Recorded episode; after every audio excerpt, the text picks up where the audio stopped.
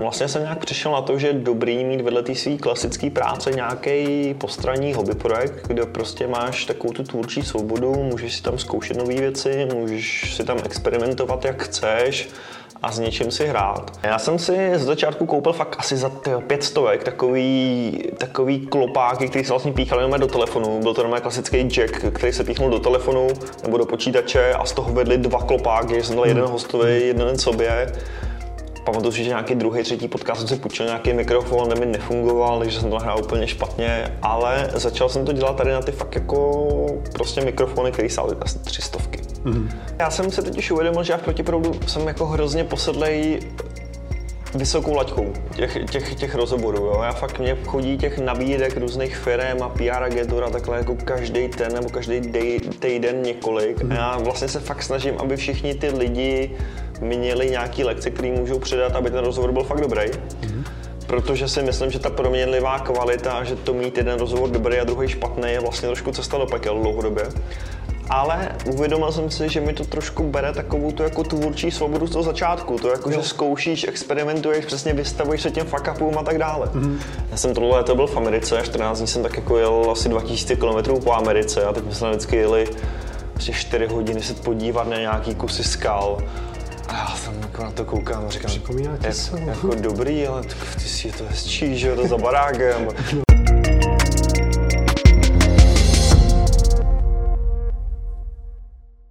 Jsme v našem mobilním podcastovém studiu v rámci festivalu startupů Festup, kde už mám tady u sebe prvního hosta, kterým je Dan Tržil. Člověk, eh, který stál eh, vlastně, nebo takhle, velký průkopník podcastů, rodilý ústečák, eh, sám vlastně zakladatel a realizátor podcastů na vlně podnikání dříve a také proti proudu, což jsem pochopil je taková danová srdcovka. Musím se přiznat, že jsem lehce nervózní. Inovační centrum dělá také své podcasty, tak, a které čas od času moderuji a mít tady vlastně takového, řekněme, praotce eh, českého podcastu, tak eh, je velká čest a jsem za to moc rád. Dane, vítej, dobrý den. Dí, díky za pozvání, ahoj, eh, nebuď nervózní na to, já to když tak převezmu, kdyby to... Dobře, dobře, dobře, nevím, jestli bych měl tolik jako zajímavých jako odpovědí jako ty. Tak jo, Dane, eh, ty máš za sebou vlastně svoji první přednášku na Festapu, tak jenom asi eh, ty úvodní dojmy. No, já, zajímavý. Já jsem byl překvapený vlastně, kolik lidí dorazilo. Já jsem asi nečekal tolik lidí. Mm. Nečekal jsem, že jsem dostane tolik studentů, což bylo super. E, možná jsem udělal trošičku chybu, že jsem se jako vlastně nezjistil, pro koho mluvím. Myslel jsem, že to bude seniornější publikum, ale mě to vlastně hrozně sedlo, protože si myslím, že to, co jsem já chtěl v té přednášce předat, je spíš nějaký jako, takový myšlení, nebo to, co vlastně já jsem chtěl, aby mi někdo v těch 20 letech řekl. Jo, takový to, že vlastně není ta tradiční cesta, buď jako jít do té do firmy a teda pro, dělat takovou tu klasickou kariéru, anebo ten druhý, že to podnikání a ty startupy a tak dále, ale že je něco mezi tím, že prostě člověk může být nějaký freelancer nebo malý podnikatel, že si tu práci nebo ten pracovní život člověk může uspůsobit podle sebe, dělat něco, co mu dává smysl a, a co doufejme, jako dělá nějaký dobro v tom světě. No. Jaký jsi měl reakce? Ale e, jako asi dobrý, samozřejmě ono vždycky z toho sálu je těžký, že jo, získat nějaký reakce, nějaký, nějaký, nějakou zpětnou vazbu, ale tak e, doufám, že to lidem dávalo smysl. Nějaký otázky byly, což byly, vždycky, byly otázky. Byly otázky, no, což je vždycky dobrý, dobrý. Ono vlastně, já bych to ideálně že udělal celý na těch otázkách, aby to bylo co nejvíc interaktivní, ale tak snažil jsem se to jako naťuknout nějakýma svýma principama, takže, takže snad dobrý, snad se to povedlo. Skvělý, to jsem rád. Já jenom vysvětlím, my si s Danem tykáme, ne, že bychom se nějak dobře znali, ale poznali jsme se zhruba před třemi lety, eh, kdy jsme v Inovačním centrum pořádali večery Fuck Up Night. Mimochodem, eh, večer Fuck Up Night tady bude 8.11. bude přímo tady eh, u nás v sídle Icuku, v našem eventovém sále. Dan tentokrát nebude hostem, ale Dan, já to ukážu asi na kameru, se stalo jako tváří bude, bude tam taky. našeho plakátku, takže tam v podstatě je. A já jsem si tímhle tím vytvořil takový malý můstek k tomu, že se Dana zeptám, Dane, co jsi tam tenkrát eh, povídal za fuck up? Vybavíš si to? Jo, já si to bavím docela dobře, protože jsem si to i připomínal v té, v té přípravě na ten dnešek, ale já si pamatuju, že pro mě vlastně bylo těžký najít ten, jako ten jeden fuck up, víš, a takový ten, takový ten příběh, jak z té story Steve Jobse, jak ho vyhodili z toho Apple a pak ho teda vzali zpátky do toho Apple, tak uh, jsem tam to neměl, ale vlastně to moje povídání, tuším, že tenkrát bylo hodně postavený na tom, že, že je potřeba se těm vlastně možností toho fuck neustále vystavovat což eh, si myslím, že je dobrý takový pravidlo, jak, jak se někam posouvat, učit se, dá, učit se nové věci a, a nějak vystupovat z komfortní zóny a, a pro mě vlastně tohle bylo nějaká možnost jako fuck upu, protože já rozhodně nejsem nějaký přirozený mluvčí, který by si užíval eh, pozornost stovek lidí, jo, takže pro mě to je vždycky nějak něco, něco trošičku nepříjemného nebo jsem nervózní, ale tak beru to, že vlastně to je ten způsob, jak se jako posouvat někam dál, takže, takže jsem se spíš snažil tenkrát ukázat na příkladu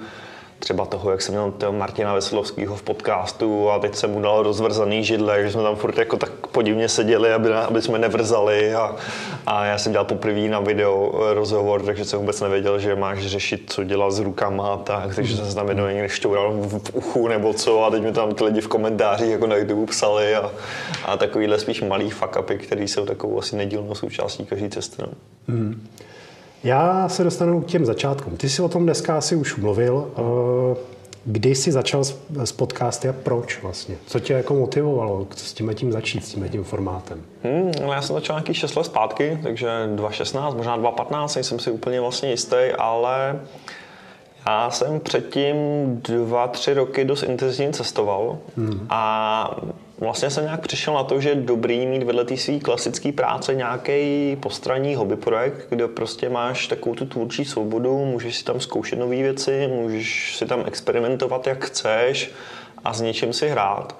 A já jsem tenkrát měl blog a psal jsem nějaký blog, to byl taky jako semi-úspěšný, ale vlastně ta forma psaní mě nikdy nebyla moc přirozená a vždycky jsem se to musel hrozně nutit a vlastně mi to moc nešlo. Ale celou tu dobu jsem vlastně už nějak, od nějakých 19-20 let, kdy jsem objevil podcasty, jsem podcasty hrozně poslouchal a hrozně to bavilo a hrozně mi dali. Mm-hmm. A pak, když jsem se rozhodl po tom cestování, že teda ten, ta, ta země zaslíbená, kde teda jako se zůstat a usadit kořeny, je Česká republika, tak jsem vlastně si říkal, hele, tak tady nikdo ty podcasty nedělá, mě tak jako baví, v té hmm. Americe to vysla funguje, tak já si zkusím udělat svůj podcast. Mm. Čistě takový jako hobby projekt. Mm. Já jsem to dneska říkal, ale pro mě to byl začátku takový způsob, jak já jsem si říkal, hele, tak i kdyby se to vlastně nepovedlo a nikdo to neposlouchal, tak já se na tom naučím třeba pokládat dobré otázky, což si myslím, že je taková dobrá dovednost pro život. Naučím se určitý vytrvalosti, protože jsem velký člověk, který jako začínal hodně věcí, ale ničeho moc nevydržel. Mm-hmm. Takže jsem to vzal jako takový nástroj, jak se naučit vytrvalosti. Mm-hmm. A řekl jsem si, Jo, je to skvělý způsob, jak si popovídat jako se zajímavými lidma, že jo, najednou ty lidi jako mají pocit, že ti musí odpovídat a, a vlastně dostaneš se do docela zajímavých, hlubokých konverzací. A řekl jsem si, hele, tak jako vlastně tohle mi dává smysl a pokud to baví ještě třeba jednoho dalšího člověka, tak super a je to paráda. A, a tak jsem si jako začal jako hobby projekt točit nějaký svůj podcast, který po nějaký době vlastně začali poslouchat i další lidi a zjistil jsem, že to teda nebaví jenom mě, že to baví další lidi. A pak jsem měl takovou kariérní křižovatku, kdy jsem skončil v jedné práci a teď jsem říkal, tak jako co, tak najít jinou práci a říkám, hele, vlastně mě tak baví ty podcasty, už jeden tvořím, už to nějaký lidi poslouchají, mm-hmm. tak já se zkusím stát tím českým člověkem na podcasty. A třeba jsem ty podcasty dorazí z té Ameriky. Což jako... jsem vlastně jako celkem potvrdil. Hezký. Jako, mně se líbí na tom to, že vlastně to byla začátku nějaká forma vlastního sebevzdělání. Hmm. Nachytření se od zkušených lidí. Jo. A která tě začala asi bavit teda a vlastně začala vydělávat, kdy přišel jako ten zlom, jako bylo to v tom rozhodnutí, že pustím svoji práci a jdu dělat teda ty podcasty, protože vidím, že mě pár lidí, stovek hmm. lidí, hmm. tisíc lidí, nevím. Možná na nějaký nižší tisíce třeba. No. no. Jako dokázal bys si vzpomenout jako ten moment jako toho risku, kdy jsi to prostě jako si řekl, jo, jdu do toho.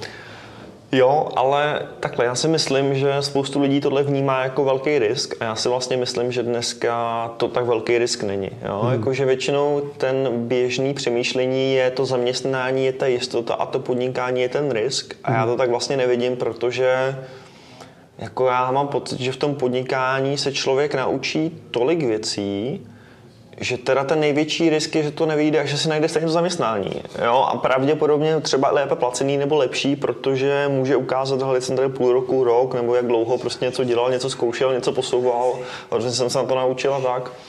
Takže já jsem nemyslím, že to byl takový risk. Já jsem měl něco našetříno díky tomu, že jsem pracoval pro americkou firmu, vydělával jsem vlastně na tu dobu docela nadstandardní peníze a jsem byl dost takový vždycky jako šetřil, mm-hmm. takže jsem vlastně měl docela našetřeno a viděl jsem, že mám našetřeno na 6 měsíců života. Jo, což je vlastně taky taková tvůrčí svoboda, jako tak těch 6 měsíců můžu něco zkoušet. A díky tomu já jsem si řekl, dám tomu 6 měsíců a uvidíme. Mm-hmm. No, jako při nejhorším se najdu tu práci a nebudu to dělat teď, ale budu to dělat za 6 měsíců. Prosím tě, co jako nějaký technické vybavení? Jo? Bylo to, jako, že jsi to dělal na telefon nejdřív, nebo... Uh, ne, já jsem si z začátku koupil fakt asi za pět stovek takový, takový klopáky, který se vlastně píchal jenom do telefonu. Byl to normálně klasický jack, který se píchnul do telefonu nebo do počítače a z toho vedli dva klopáky, že jsem dal jeden hmm. hostový, jeden sobě. Pamatuju si, že nějaký druhý, třetí podcast jsem si půjčil nějaký mikrofon, mi nefungoval, takže jsem to nahrál úplně špatně, ale začal jsem to dělat tady na ty fakt jako prostě mikrofony, které stály asi tři stovky. Mm-hmm. Jo, někde na Amazonu. A vlastně si myslím, že asi prvních 40, 30, 40 dílů jsem udělal, třeba první dva roky jsem to dělal na tohle. Jo. A bylo to vlastně Byly čistě pohodě. audio teda? Jako jo, čistě to bylo audio, já jsem hmm. video vlastně hrozně dlouho nedělal, e, možná až moc dlouho, protože jsem nikdy nechápal, proč by lidi koukali na video, když si dva lidi povídají a trošku jsem podcenil, že to dneska lidi dělají, nebo to mají minimálně třeba jako nějakou kulisu a tu a tam se kouknou, jak se to lidi tváří nebo jak vypadají. A no, pak jsem si koupil nějaký lepší už mikrofony, ale docela zajímavý je, že u těch podcastů on to není drahá, drahá sranda. Jako mm-hmm. On jeden mikrofon, který třeba do dneška používá Tim Ferris, který je můj americký vzor a ten dělá podcast se stovkama milionů poslechů, tak on to furt nahrává na mikrofon za tři tisíce. Mm-hmm. Jo, takže ty potřebuješ dva tady ty mikrofony za tři tisíce, k tomu nějakou krabičku jako za 89 tisíce, je vlastně vyřešený. A pak druhá věc, co, co člověk potřebuje mimo tu techniku, je nějaký klidný prostředí který vlastně ve výsledku dělá víc než ten mikrofon, protože i na ten mikrofon za tři stovky se to dá nahrát dobře, pokud máš člověk dobrý prostředí. A ty jsi to dělal kde? Eh, doma? Já, jsem, no, já jsem to myslím, že začal dělat doma, pak jsem si počíval přítelkyní její kancelář, pak mi nějaký jako v, kluci, kteří měli nějakou firmičku a byli fanoušci podcastu, nabídli, že to můžu dělat u nich v kanclu, že tam nějakou zasedačku. Takže vlastně jako tak všude možně. Pak jsem roky byl v, Holešovický kavárně v Nitroblok, eh, takový vlastně mhm. pěkný prostor, kde jsme vytvořili takový studijko mm-hmm. a teď od nového roku mám vlastně svůj kancel v centru Prahy a, a tam jedna z těch míst, místností je udělaná jako podcastový studio, ale, ale jo, no, jako to, se, to je samozřejmě něco, co člověk řeší hodně, protože v kavárně se to nahrávat fakt nedá. Ale na druhou stranu už dneska třeba v Praze, v Praze je třeba 15 plus a všude jsou jako fakt podcastový studia, kam pokud to člověk tohle třeba nechce řešit, tak si zaplatí nějakou hodinovku, hmm. prostě přijde, je tam to prostředí, jsou tam ty mikrofony, člověk si jenom sedne, něco jako si popovídá a, a dá se to řešit tímhle způsobem. No. A je to, je to záležitost, začínal jsi na, na jakých platformách? Jako šel jsi, jako, já nevím, v té době, co bylo? Bylo Spotify třeba? Uh, Spotify tenkrát nebylo skoro, no, nebo nebylo důležitý. Ono hegemonem tak jako historicky byly Apple podcasty. Vlastně mm-hmm. Apple jako s těma podcastama přišel, akorát yeah. oni to s tím dlouho nic nedělali, pak do toho vstoupilo Spotify, který to vlastně poslední dobu docela válcuje a, a stalo se takovou dominantní platformou. Ale dřív to byl víceméně Apple podcasty, Dalo se dát třeba na YouTube, i když člověk nemá video, tak se tam dá jako dát obrázek a, mm-hmm. a, a tu zvukovou stopu. A je dobrý k tomu mít nějaký svůj web, takže já jsem tomu vždycky měl nějaký svůj web, kam člověk mohl přijít a přečíst si, o čem ten rozhovor je, kdo je ten host, uh, nějaký třeba další věci a poslechnout si to na webu. Mm-hmm. Já o tebe vím, že uh, ti akorát vychází knížka. Uh, s podcasty s nějakými vybranými rozhovory. Mm-hmm. Uh, jednak máš ji tady, ještě ji nemám, ještě není fyzicky k dispozici. Ona vyjde 30.10., což hmm. je tuším někdy za týden. A, takže já ji bohužel ještě nemám. Tak pojď nám o ní něco říct, koho jsi tam vybral, pojď nalákat eh, jako dobrý vánoční dárek, myslím. Hmm, ale ono, vlastně to téma, který v poslední době řeším nejvíc, já tomu říkám dobrý život. Jo? Jak si jako najít a vytvořit dobrý život, což je něco, co mi vlastně přijde zajímavý, protože myslím si, že to chceme všichni a já mám pocit, že to není tak těžké, jak si spousta lidí myslí a, a je to takový můj, jako takový moje téma, že já mám pocit, že vlastně kdyby víc lidí mělo nějaký spokojený, dobrý život, tak tak to prostě té společnosti pomůže a, a lidi na sebe možná méně troubějí na silnicích, a jsou možná méně agresivní a jsou jako vyklidnější a vlastně by se nám všem žilo líp. Takže já tomu chci, tomu jako tu trošku dobrá ve světě chci dělat skrz tady to téma teďkon. A já jsem vlastně procházel těch 150 rozhovorů, asi co jsem tam s těma zajímavými výjimečnými osobnostmi dělal v tom podcastu. A došlo mi, že se velmi často ty debaty o tom dobrým, úspěšným, zajímavým, spokojeném životě točí kolem takových 11 pilířů, mm-hmm. kdy první je třeba jako sebepoznání. Jo. Takový to vlastně si uvědomit, co doopravdy chci a co doopravdy nechci, co je pro mě důležitý a nepřebírat to jenom z toho, co si přečtu v novinách nebo v televizi a tak dále. Jo, protože těžko něčeho jako dosáhnout, když vlastně nevím, co chci. Mm-hmm. Jo, a pak tam mám takovéhle další oblasti od toho, jak nějak dlouhodobě přemýšlet, jak si vytvořit smysl v práci nebo v životě, až, až po finance, protože přesně ono jako těžko se hledá práce snů nebo práce, která člověka baví, když má člověk jako na krku exekuci, tak jako přece jenom mm. jako jsou nějaký základy, které je dobrý mít vyřešit. Mám tam 11 takových oblastí, jako, jako pilířů, a já jsem vždycky ke každý té oblasti napsal, co si o to myslím já, co jsem já zjistil na té životní cestě, nebo co mě naučili ty hosté podcastu. A pak tam mám tři takový velmi skondenzovaný, zredukovaný ty rozhovory, které se toho tématu nějakým způsobem dotýkají a který jsem fakt jako editoval, aby tam zůstaly takový ty kousky té moudrosti a, a odstranil jsem tu vatu trošku. No. Mm-hmm. Takže to takové jako souhrndy si možná některé věci připomeneš, něco není úplně raketová věda, něčím by tě to mělo trošku nainspirovat a, a trošičku doufám, že to prostě, že to bude fungovat a, a že protože psaní knížky je vlastně hrozný projekt. Já jsem, si, já jsem si myslel přesně, že to jako bude pohoda, že to nějak bude, že vlastně podcasty mám natočený a, a myslím, že po těch stovkách a tisících hodinách, možná co to trvalo, tak doufám, doufám že to bude fungovat. Hmm, skvělý. Ještě řekni jenom pro pořádek uh, jméno knížky nebo knížka se, knížky? Knížka se jmenuje Proti proudu, stejně hmm. jako ten podcast a od 30.10. bude k dispozici, doufám, všude. Tak jo, to se budeme určitě těšit. Nám už tady chodí nesmilé nějací hosté, ale zase zmizeli. Tak já se zeptám našeho reži, režiséra a kameramana tohohle živého přenosu, jestli eh, Mirka Orose, jestli náhodou nemáme nějaké dotazy na streamu, na YouTube kanále Inovačního centra. A... Eh, je to zatím takové nesmělé, mm-hmm. ale já mám dotaz. Uh, ty si, Dané, říkal něco o těch podcastových studiích, které mm-hmm. se dají jakoby pronajmout. Mm-hmm. Takže co by mělo takové podcastové studio z tvého pohledu splňovat? Jsi říkal klid, ale asi by to mělo mít ještě něco nad rámec. A druhá taková otázka. Vadí třeba vyloženě, jako tady, protože tady samozřejmě slyšíme, že jsme v nějakém veřejnějším prostoru, uh, vadí to třeba při tom live uh, přenosu konkrétně třeba tobě? Mm.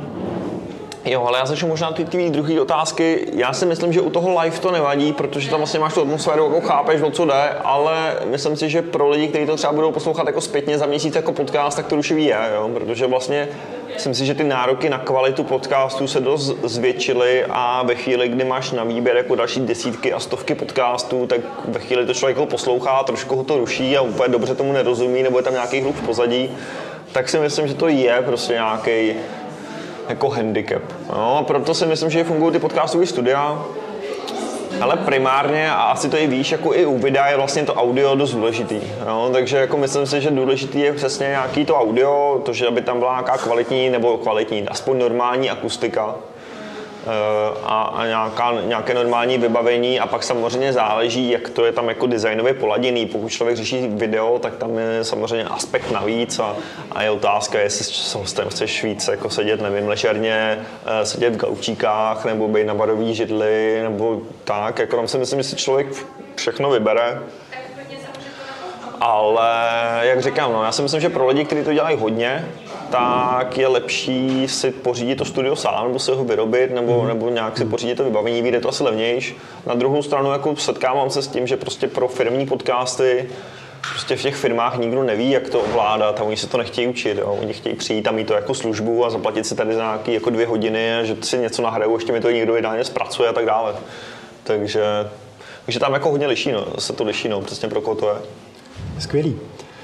Já jsem si všiml poslední dobou, že začínáš trošku i s tím formátem toho podcastu trošku experimentovat. Zaznamenal jsem pub quiz eh, v rámci podcastu. Eh, co je tohle za projekt? Je to dlouhodobý nebo jenom takový Taková střela? Ne, já jsem se totiž uvědomil, že já v protiproudu jsem jako hrozně posedlej vysokou laťkou těch, těch, těch rozhovorů. Jo. Já fakt mě chodí těch nabídek různých firm a PR agentur a takhle jako každý ten nebo každý týden několik. Mm. A já vlastně se fakt snažím, aby všichni ty lidi měli nějaký lekce, které můžou předat, aby ten rozhovor byl fakt dobrý. Mm. Protože si myslím, že ta proměnlivá kvalita, že to mít jeden rozhovor dobrý a druhý špatný, je vlastně trošku cesta do pekel dlouhodobě ale uvědomil jsem si, že mi to trošku bere takovou tu jako tvůrčí svobodu z toho začátku. To jako, jo. že zkoušíš, experimentuješ, přesně vystavuješ se těm fuck a tak dále. Mm-hmm. Takže jsem teď eh, vzala Sáru Polák a Sára jako neskutečná bedna, to je holka, která má vystudovanou archeologii eh, na Oxfordu, ale do toho se věnuje umělé inteligenci a, a je to fakt taková jako chodící encyklopedie vtipná. A já jsem to s ní zažil jednou naživo, vlastně formát pub kvízu, kdy ona prostě klasicky dává otázky a ty si jako píšeš to, co víš a pak je to nějak vyhodnotíš. A mně to přišlo úžasný, že nejen, že si trošku jako uvěříš ty svý znalosti, co, co víš a nevíš, ale Sára vlastně, když pak říká ty dobrý, ty správné odpovědi, tak ona tomu dává hrozně moc takový tý fascinující trivie, Jo, jakože ona ti neřekne, že Julius Caesar ten Rubikon překročil v tohohle roku, ale ona ti řekne, co měl na sobě a jaký, jaký prostě zajímavosti se tam odehrály. Takže jsem to zkusil a je to jako zajímavý, jo? když se vlastně kouknu na Spotify, na nějakou průměrnou doposlouchanost toho dílu, tak je jako výrazně nižší než u klasických rozhovorů. Mm-hmm ale jsou lidi, kteří to bavilo, jo? takže já trošku se snažím... A byl to zatím jako první díl? Jako, nebo... Jo, byl to takový jako úplně fakt jako takový speciální prostě díl, takový výstřel, řekl jsem, hele, pokud máte rádi klasickými rozhovory, tak, tak to bude zase další, tady zkusím úplně něco nového, třeba vás to nebude bavit v pohodě, mm-hmm. ale byli lidi, kteří to bavilo, no, takže Ono to je možná taky dobrý přístup, že si myslím, že ve chvíli, kdy člověk moc řeší to, aby se to líbilo všem, tak se trošku jako zavře v takový, v takový bublině. A já jsem si vždycky říkal, že pokud dělám nějaký podcast, který bude úplně parádní pro malou skupinu lidí, tak to je vlastně v pohodě, jo? tak prostě část těch lidí si řekne, to není pro mě, pustí si další díl a část těch lidí řekne, ale tohle bylo zajímavý, tak vyzkouším něco nového, takže takže jenom to bylo taky trošku zase návrat k nějakým experimentům a k takovým jako začátečnickému nadšení a zkoušení nových věcí. To je fajn asi. Nám už se tady jako uh, objevují první hosté v našem, v našem studiu. Máme tady dva studenty. Uh, nechcete se zeptat Dana Tržila na nějakou otázku nebo uh, nechcete si to tady vyzkoušet taky? My vám klidně uvolníme židle. Můžete pozdravit svoje spolužáky. Jak se to vysílá? Je to na YouTube zatím živě a záznam z toho možná uděláme taky. No. Já vám do toho vstoupím tady z režie. Eh, podám pánům mikrofon. A jděte, jděte si minimálně udělat takový audio a video selfiečko s Ondrou a s Danem. tam, paně. Můžete pozdravit svý spolužáky. Z jaký jste školy? Tak my jsme tady z obchodní akademie eh, v Pařížské ulici. No. Um, oba chodíme do stejné třídy samozřejmě. Jaký jste ročník? Druhák. Druhák, skvělý. A uvažovali jste, uvažovali jste někdy o podnikání? No, myslím, že zrovna my dva spíš ne. Tam hodně lidí, aspoň na liceu, není, hmm. aspoň mě teda přijde, protože se z nich chtějí stát podnikatele nebo ekonomové, ale protože to sebou přináší um, jiný, třeba jiný zkušenosti, jinou praxi ta škola. Třeba jazyko, hodně jazykově zaměřená je, takže se tam učí hodně cizích jazyků, je tam výběr, takže to rozhodně není jenom pro lidi, co chtějí ekonomiku nebo chtějí se živit. Dobře, já jsem se vás nezeptal, pánové, jak se jmenujete? Já jsem Honza. Eh, já jsem Míša. Bezva, Honzo, Míšo. Eh, a jaký jsou vaše plány jako pro nějakou budoucnost? Čím chcete být třeba? Jestli už to máte rozmyšlený. No, rozmyšlený. Uh, tak jak říkal Honza, já jsem přišel jsem tady na tu školu hlavně teda kvůli těm jazykům. Mm-hmm. Nevěděl jsem vůbec, co dělat, mám zájmy třeba v uměleckých oborech, ale je to takový, asi teď víme i po koroně, jak to bylo s umělcema, takže je to takový hodně nestálý povolání. A tak jsem si řekl, že jazykama nic neskazím, tak jsem šel na vlastně jazykovou školu nebo na ekonomku jsem a s výběrem jsem určitě spokojený, ale uh, co, co, co chci dělat? Nevím, možná něco s těma jazykama do budoucna. Nebo možná nějaký podcasty, máte docela dobrý Podcasty. máte tady Dana. Slyšeli jste Danovou přednášku? Slyšeli. Slyšeli? Jo, super. Máte nějaký třeba doplňující dotazy? Pokud jste se styděli v tom velkém publiku, tak jestli teď, teď ho tady máte přímo. Dotazy asi. Už další den. Myslím, že všechno bylo řečeno a zodpovězeno. Tak jo. Tak díky. Vám děkujeme za prostor. My děkujeme. Tak jo, skvělý. Mějte se dobře a ať si to tady ještě užijete. Vy taky, tak přeji krásný den. Naschle. Naschle. Uh, Mirku, jenom taková režijní, mám vypínat mikrofon? Asi. Nech to na nás. Dobře. tak jo, Dane. Uh, ještě se zeptám asi na jednu věc. Uh, ty jsi vlastně rodilý ústečák. Uh, Máš pořád nějaké vazby k tomuhle městu? Jak se ti tady líbí? Nebo jezdíš sem častěji, kromě festapu a fuckupu, kterého jsi účastnil Jo, před já tady lety? mám stále kamarády, já jsem tady samozřejmě roky hrál florbal, takže Mhm. mm. jako eh, kamarády z florbalu a, a, a rodiče tady stále bydlí eh, Jo. na Dobeticích, takže teďko, teďko mám dcerku 4 roky, takže samozřejmě vozím, vozím vnučku rodičům Jasně. na hlídání a tak dále, ale jako já tady vazby vlastně furt mám, já se přiznám, že úplně nejsem tak jako ponořený s tím, jak se jako město vyvíjí a co se tady děje, ale já mm, jako vlastně vždycky hrozně rád jezdím do Ústí a, a hlavně do toho okolí. Jsem na minulý víkend jsem zase byl vlastně v Tisí Jo. a přišlo mi jako úžasný, že já jsem tohle léto byl v Americe, 14 dní jsem tak jako jel asi 2000 km po Americe a teď jsme vždycky jeli prostě 4 hodiny se podívat na nějaký kusy skal. A já tam jako na to koukám a říkám, Připomíná ti jak, se? jako dobrý, ale tak v Tisí je to hezčí, že jo, to za barákem. Takže je to takový zvláštní, jak člověk, že jo, častokrát musí jako projet kus světa, aby si, aby víc ocenil to, co má doma, nebo to, co má za barákem. Pro mě to tak určitě fungovalo. Já jsem nikdy vlastně nebyl nějaký extra patriot, nebo neměl jsem nějak jako lásku k Čechám nebo tak, ale vlastně to, že jsem viděl spoustu dalších zemí a měl jsem možnost v nich třeba pár měsíců žít, takže jsem neviděl jako ne ani jako turista, ale už trošičku, jako samozřejmě ne jako lokální člověk, ale trošičku jsem jako šel pod tu šlupku toho turismu a, a viděl jsem, jak tam žijou ty lidi, tak eh, jako jsem vděčnější a vděčnější, že, že žijem tam, kde žijem. No. Je to takový smutný, že jako proto jsem vlastně hrozný jako podporovatel různých jako výměných pobytů a, a přesně ať ty jako studenti a tak dále, ať se co nejdřív a co nejvíc dostanou někam do zahraničí, protože podle mě pro nějaký jako vývoj osobnosti a osobní rozvoj a i to nějakou tu jako perspektivu větší je to hrozně přínosný. No. Jako prostě oni by tady lidi nenadávali na to, že víš, jako nechci zbytečně zabírat těch sociálních problémů, ale, hmm. ale najednou pak, když jedeš někam, já nevím, do Nikaraguji, kde lidi furt jako třeba nemají ani elektřinu v baráku, tak si vlastně uvědomíš, jak se tady máme dobře a Jo. Že úplně není na co nadávat. Tak tak, no. Ten trávník sousedovic nemusí být vždycky zelenější, že jo? Právě no, a ono samozřejmě tyhle jako zkušenosti se hrozně špatně předávají. Že to jako, já jsem taky slyšel eh, tolik příběhů těch podnikatelů, kteří prodali tu svoji firmu za ty miliony a mysleli si, že budou šťastní a pak vlastně zjistili, když měli ty miliony, že šťastní nejsou. A, a, a ano, já jako chápu, že se to těžko předává a že dokud ty miliony, jako dokud si tím neprojdeš, tak eh, je to těžko přenositelný, ale jako já už jsem to třeba slyšel od tolika lidí, že už trošku, trošičku si myslím, že to mám zaintegrovaný, že si říkám, aha, tak ono možná nějaká ta jako životní spokojenost a náplň a štěstí se dá řešit i bez toho, aby člověk měl ty miliony. Vlastně to jako s tím vůbec nesouvisí. No. Takže v tomhle si myslím, že jsou třeba super ty podcasty. No. Já se ty podcasty snažím dělat tak, aby to trošku propichovalo tu bublinu, aby to ukazovalo lidem vlastně úplně nějaký nové oblasti, aby, ty, aby, aby si ten svět chápal v nějaký větší komplexitě a i přesto, že třeba s některýma těma hostama ne vždycky souhlasím, jo, tak vlastně ti to jako ukáže, aha, dá se to dělat i takhle, jako jsou lidi takovýhle. Hmm. Což si myslím, že je fajn, no, mít, mít takový ty rozšířený obzory a, a, a nemít takový to tunelový vidění, že všechno je tak, jak si myslím, že, že, je, že to je. Dám asi poslední otázku.